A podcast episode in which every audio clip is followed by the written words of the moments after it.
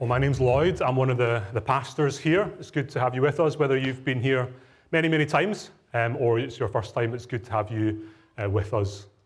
Uh, for those who are new, um, I'll let you guess where I'm from, uh, but um, just to warn you that there won't be any subtitles here in the screen. Maybe for the stream, I think on YouTube they have some sort of natural subtitles thing, but um, for us here, you'll just have to kind of get used to the accent today. but we're looking at um, we're looking at Jesus. Who is Jesus? We're going through Luke's gospel. We've been going through for some time, and um, we may still be going through for some time. We're only at chapter 7, right? Um, but Luke's gospel is one of the four portraits of Jesus. And um, these portraits have a different angle, they look from different perspectives, but they are talking about the same person, they're painting the same person. But the question that we're looking at is, is this who is Jesus? And that is the main question. And that's the question that we find um, is the context of the passage that we're in today.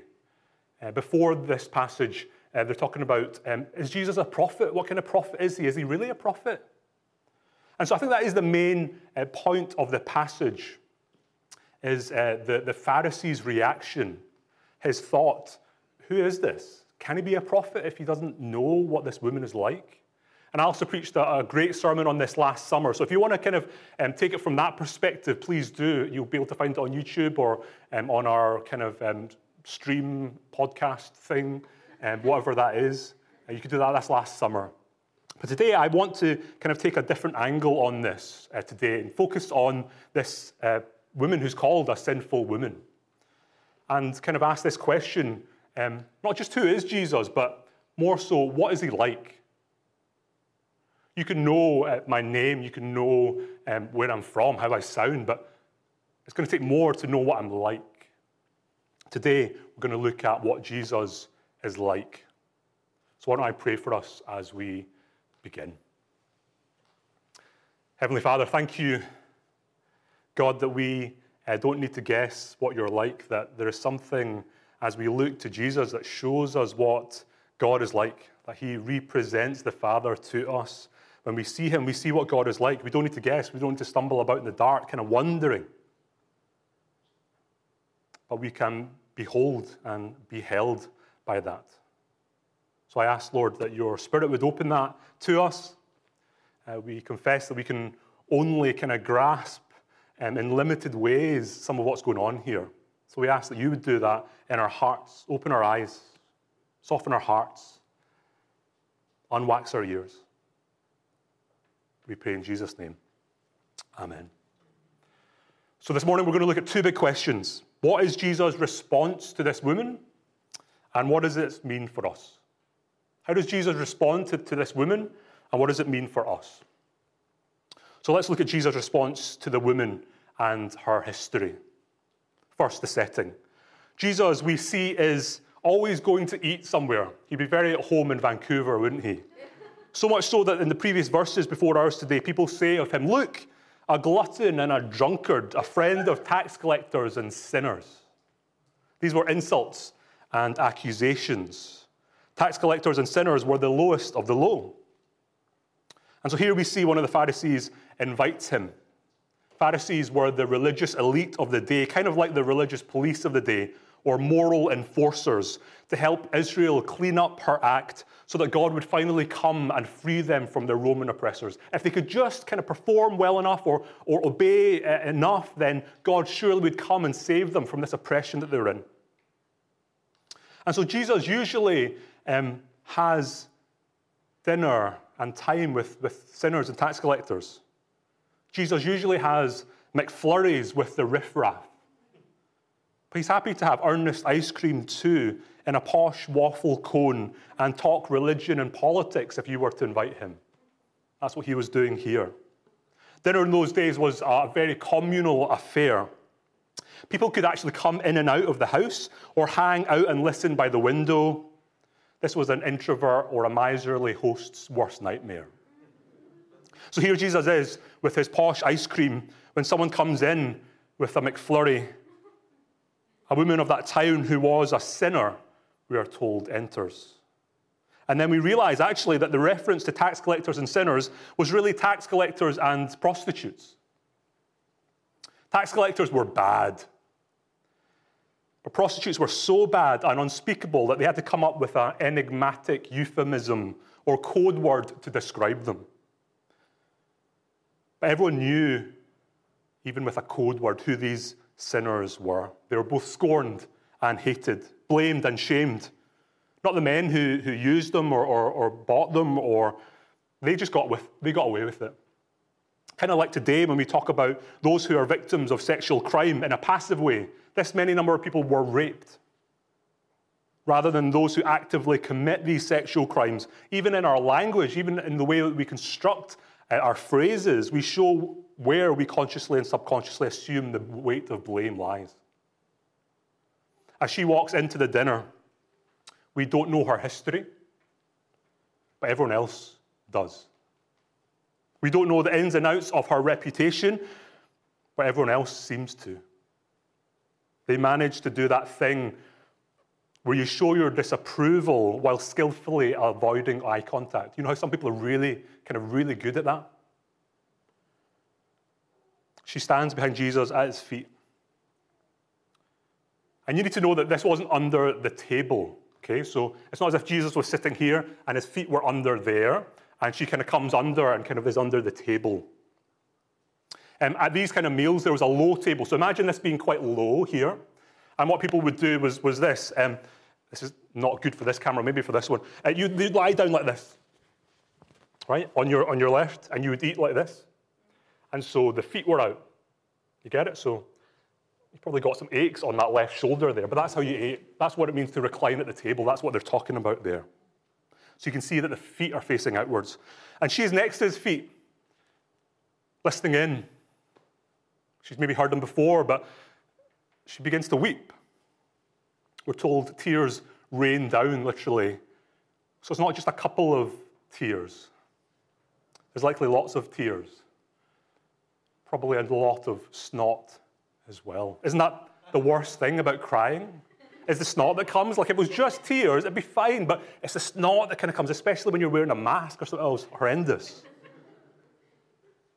But it must have been at least a few minutes because she wets Jesus' feet with her tears. She, she dries them with the hair of her head. She kisses his feet and puts oint, um, anoints them with ointment or oil from her alabaster flask, likely around her neck.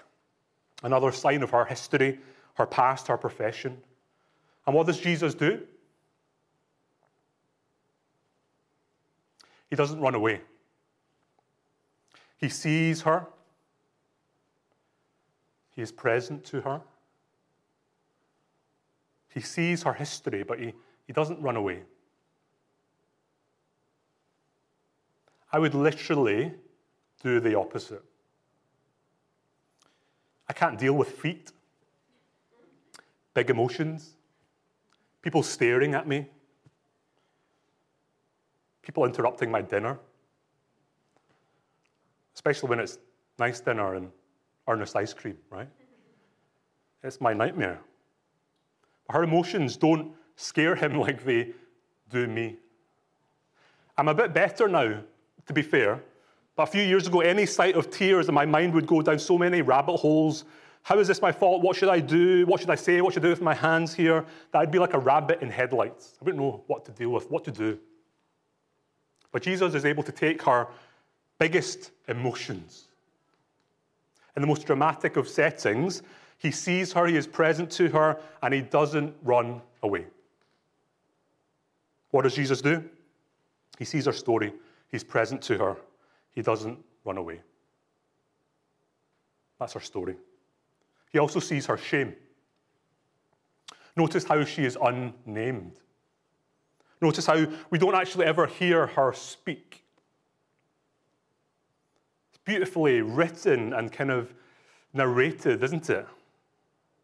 She has no place in decent society. Why would you give her her voice? Even here, we kind of get a glimpse of that. She wasn't invited.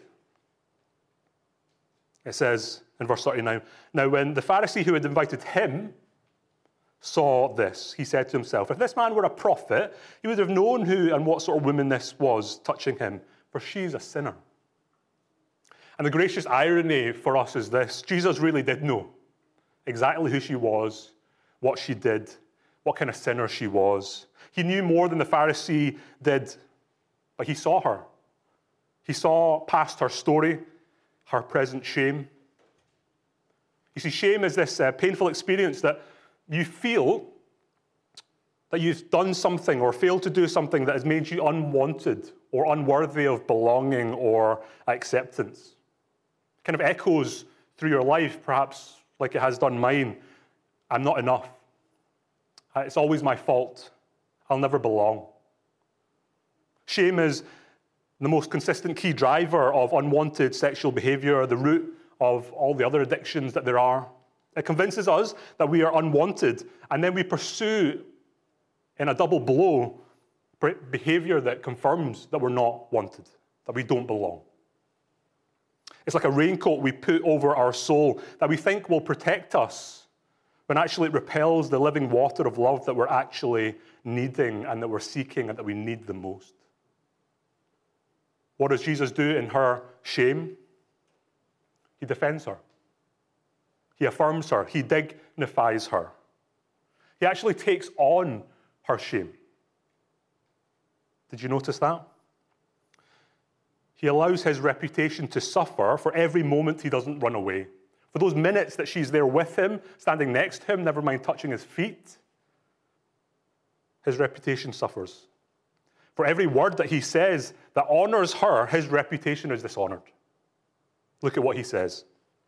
Do you see this woman? I entered your house. You gave me no water for my feet, but she has wet my feet with her tears and wiped them with her hair. You gave me no kiss, but from the time I came in, she has not ceased to kiss my feet. You did not anoint my head with oil, like was the custom of the day, all these things, but she has anointed my feet with ointment. Therefore, I tell you, her sins, which are many, are forgiven, for she loved much. This silent, shameful woman's actions are allowed to speak louder than a thousand words, a thousand, thousand words through generations, through, through centuries. But her actions are allowed to sing through Jesus' words and action, the way that he dignifies her. Jesus had been invited, but she hadn't. But in no uncertain terms, Jesus says, She's with me. He's glad to do this. He's that kind of friend.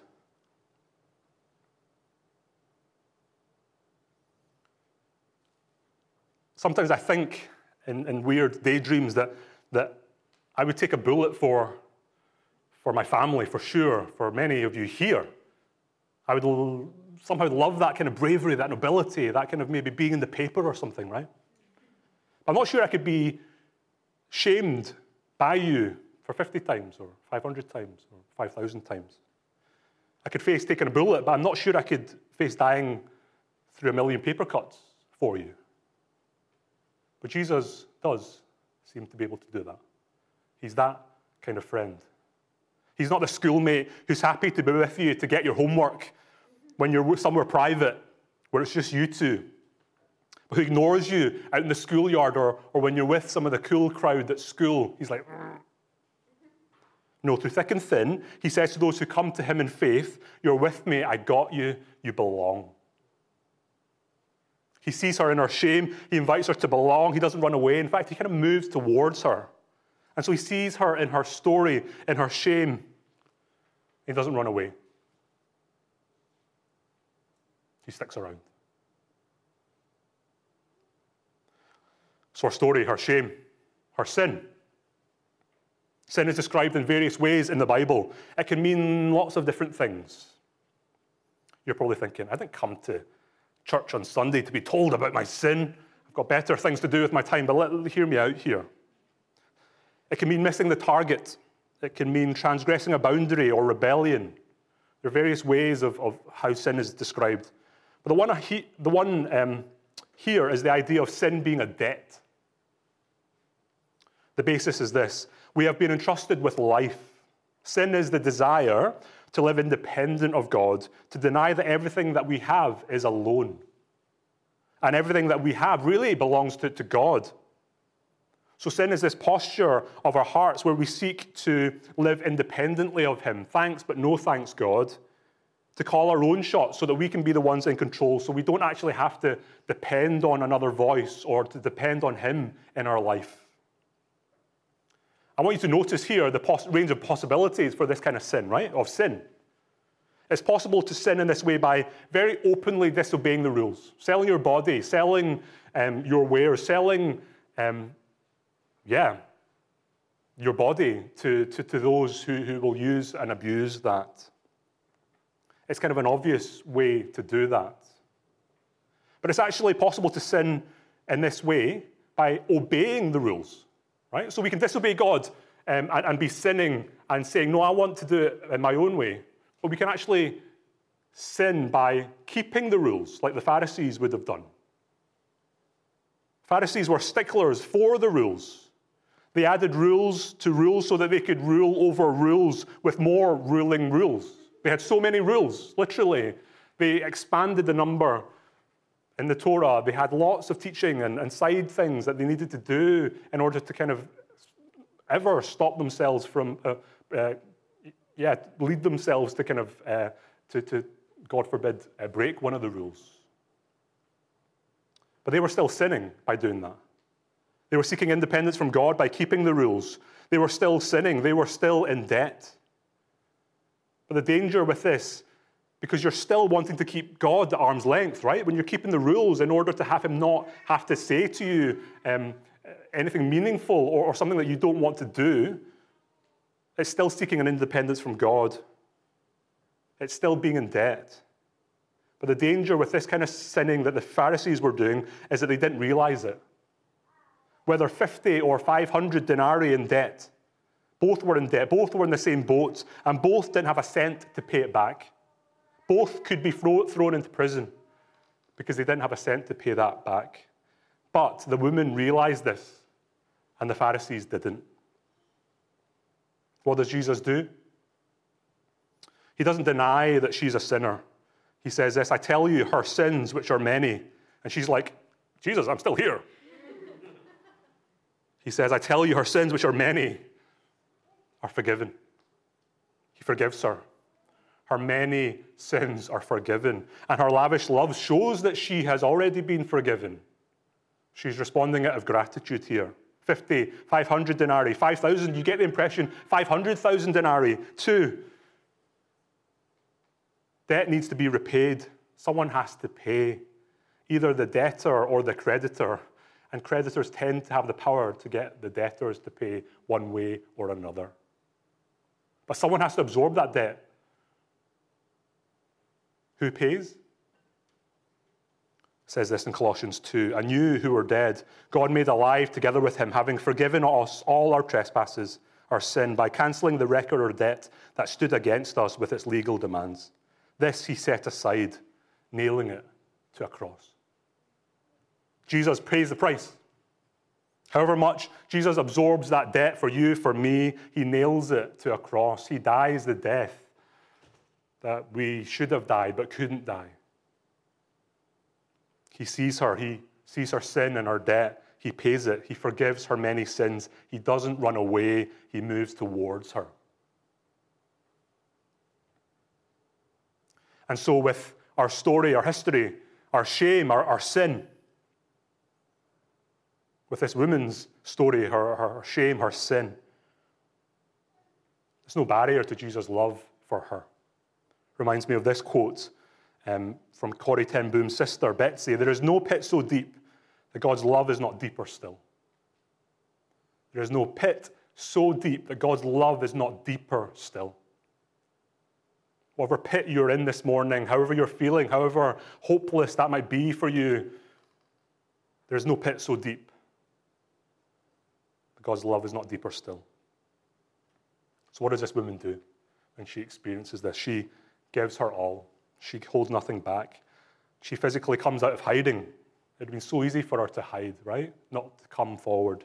She's hidden for too long, though. She emotionally lets her tears flow. She cries. She weeps. She lets her tears rain down. She lets down her hair. Something vulnerable, something unbecoming, something that was meant to be reserved for a, for a husband something vulnerable, but she's finally found safety at last to be seen. She pours out her flask of perfume, of ointment, because she's found a better use for it now. It was not only her financial security, but also the only power that she had in this world. She gives it up. Take my love, my Lord, I pour. At thy feet its treasure store. Take myself, and I will be ever only all for thee. She gives her all. She's seen and known by Jesus, and he doesn't run away. He's present to her despite her story. He enables her to belong despite her shame. He forgives her and pays her, dis- her debt despite her sin. He sees her. He doesn't run away. In fact, he moves towards her all the more. What wonder, what grace, what love. That's Jesus' response to this woman. So, what does this mean for us?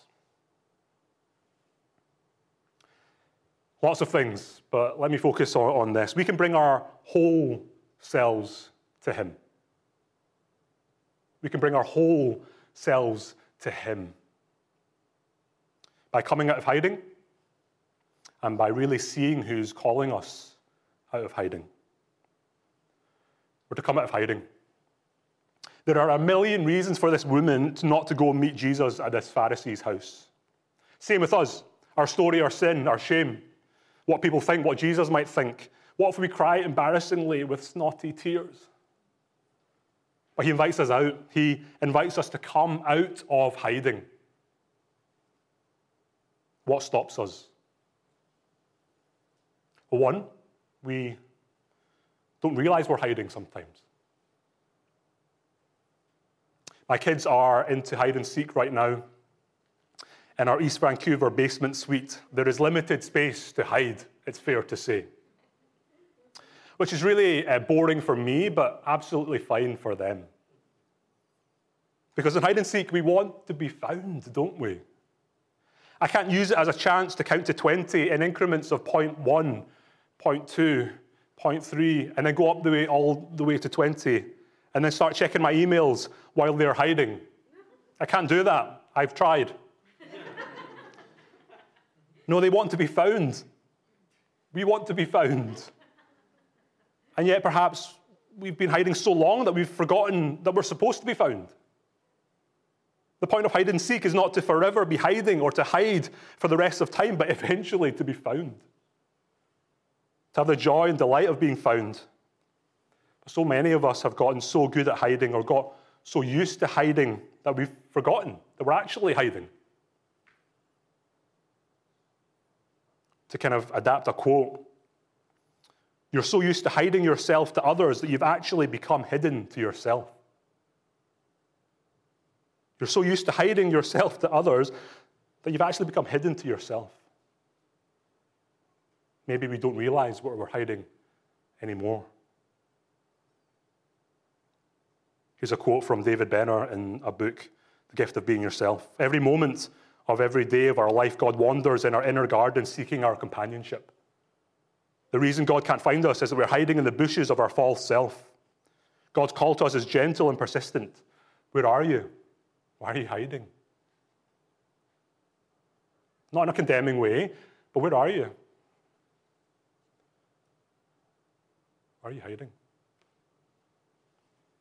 What would it look like for you to answer that? To realize that? Where are you? Where are you hiding? See, we struggle because we don't realize that we're hiding. Or we don't realize who's inviting us out, who's coming to find us.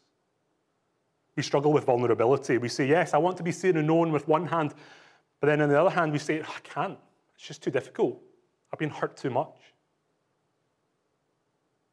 We struggle to see how we can show our full emotions, really let down our hair.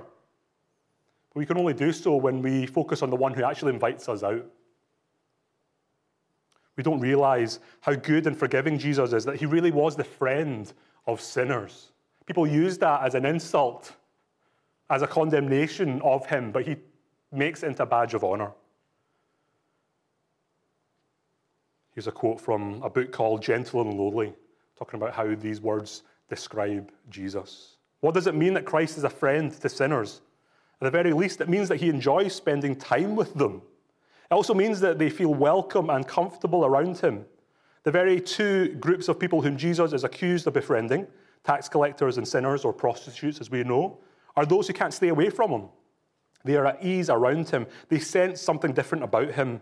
Others hold them at arm's length, but Jesus offers enticing intrigue of fresh hope. What he is really doing at bottom is pulling them into his heart. What if those things that we are ashamed of in our lives are the very things that draw his heart to us all the more? Romans 5:20 says this, where sin increased, grace abounded all the more. And Paul goes on to kind of say what, what that doesn't mean in Romans, but what might it mean? What if the guilt and shame can be outstripped by Jesus' abounding grace if we let it? What if even, you know, even though we feel as if our thoughts, our words, and deeds are lessening God's grace towards us, those sins and failures cause it to come towards us all the more? What if it's not grudging grace and love that He shows us, but is tender, warm, is pursuing, that comes after us in beautiful ways? What if these things um, that we hate about ourselves, that we think God hates, are the things that draw His heart towards us all the more in love and desire to see those things not destroy you or to stop you being less human or to stop you being less you? What if those things that you hate, that you've been in despair over, that you've sought to kind of get rid of and excise from your life are the very things that draw his heart to you. And the purity of his heart and his love for you and the hatred of that sin itself, but in his love for you.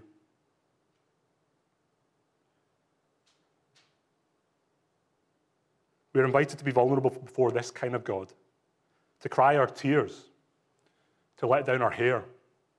This is my Sunday hair, right? It's all tied back. I'm trying to be like professional, right? What would it look like for us to let that go before Him? We're to be vulnerable before Him. But perhaps there's a step before that. We need to be vulnerable before ourselves. Notice the contrast between the Pharisee and this woman.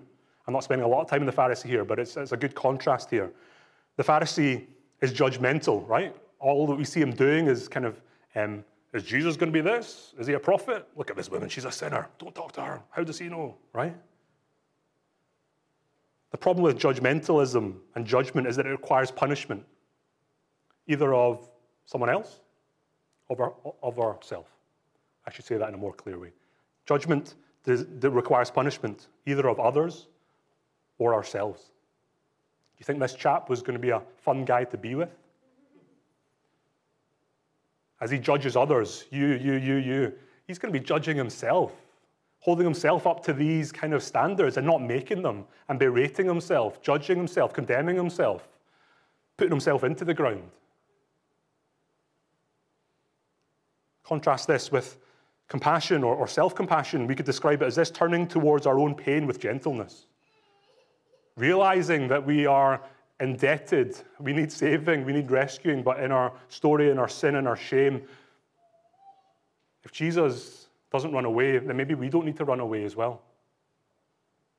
Both are debtors, but she just knows that she is. She's able to be honest enough to admit and to embrace it.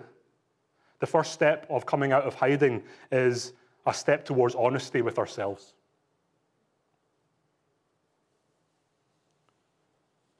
Coming out of hiding requires that we embrace the vulnerabilities that first sent us scurrying for cover. As long as we try to pretend these things are not as they are, we choose falsity. The first step out of the bushes is always then a step towards honesty with ourselves. And so, practically, how, how, does that look? Let me give you three suggestions here. The first two from David Benner, and then the last one um, I'm just adding to it. Firstly, Ask God to help you see what makes you feel most vulnerable and most like running for cover. It may be conflict, or perhaps it's failure, pain, emotional upset, or loss of face. Allow yourself to feel the, the distress that would be present if you did not avoid these things. Then, listening to God's invitation to come out of the bushes in which you're hiding, step out and allow God to embrace you just as you are. Number two, prayerfully reflect on the image of yourself to which you're most attached. Consider how you like to think about yourself, what you're most proud of about yourself. Ask God to help you see the ways you use these things to defend against feelings of vulnerability. And then ask God to prepare you to trust enough to let go of these fig leaves of your personal style. Thirdly, look towards your story with compassion rather than judgment. An example is um, I'm reading a book called Unwanted. Uh, the, the subtitle is this Sexual Brokenness How Sexual Brokenness Reveals Our Way to Healing by J.H. Stringer. And here's the blurb Unwanted. It describes how we feel about some of the things we do. We don't wake up in the morning looking forward to giving our evening over to pornography. We don't leave the house each day eagerly anticipating our next one night stand. These are unwanted behaviors on our part, no matter how compulsively we pursue them. But unwanted also can describe how we feel about ourselves, both, both as a consequence of our broken behavior and as a driver of it. If we have the courage to study our sexual brokenness, to look beyond the shame of it to its roots, we will find that there's a deeper brokenness that's there waiting to be healed and a God there waiting to be our healer. What if instead of running away from those things, we actually go deeper into them so we can kind of see what's at the root of them and begin to kind of find healing there?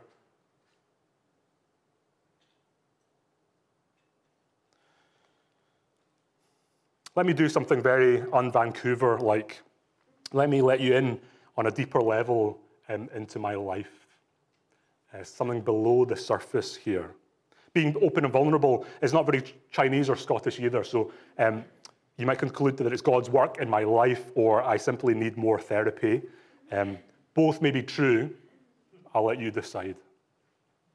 A few months ago, I was found myself hiding from God. I wasn't quite sure why, but I could feel it. I've been doing this course on narrative focused trauma care, it's called. So, about stories and trauma and how Jesus connects these and connects with these with hope. I was drawn to the course because I'm kind of a pastor. I should do those sort of things. Through this desire to help other people through not only big T trauma, like you know, uh, war and kind of coming back and having flashbacks, but also small T trauma, kind of the residue of, of not attaching well to our parents or our family, and understanding how the past affects the present and the future. But while we are learning to journey with others through this, um, they tell us in the course that you can't journey with others unless you've been through this journey yourself. So basically, they trick you. They trick you into um, wanting to help others in order to force you to deal with all the carnage and mess in your own life. It's ridiculous. So I resent this course every time I've sat down to write several pages about various traumatic experiences in my own life, thinking, why exactly am I doing this? One of the assignments has been to write about an experience that showed some of how my family system worked in action. I wrote about an incident with a member of my family where we were in each other's faces. In the UK, we call that squaring up to each other. In my hometown, it's called a square go. So if you ever go to Glasgow and someone wants a square go, it's not a geometry lesson or any kind of dance. Um, they're looking for a, a fight. We were squared up to each other and we were so angry and so close to coming to blows that the other person said, Go on then, hit me. I wanted to with so much of my being, but I didn't. Instead, I, I went into my bedroom, slammed the door, and punched this hole in the wall.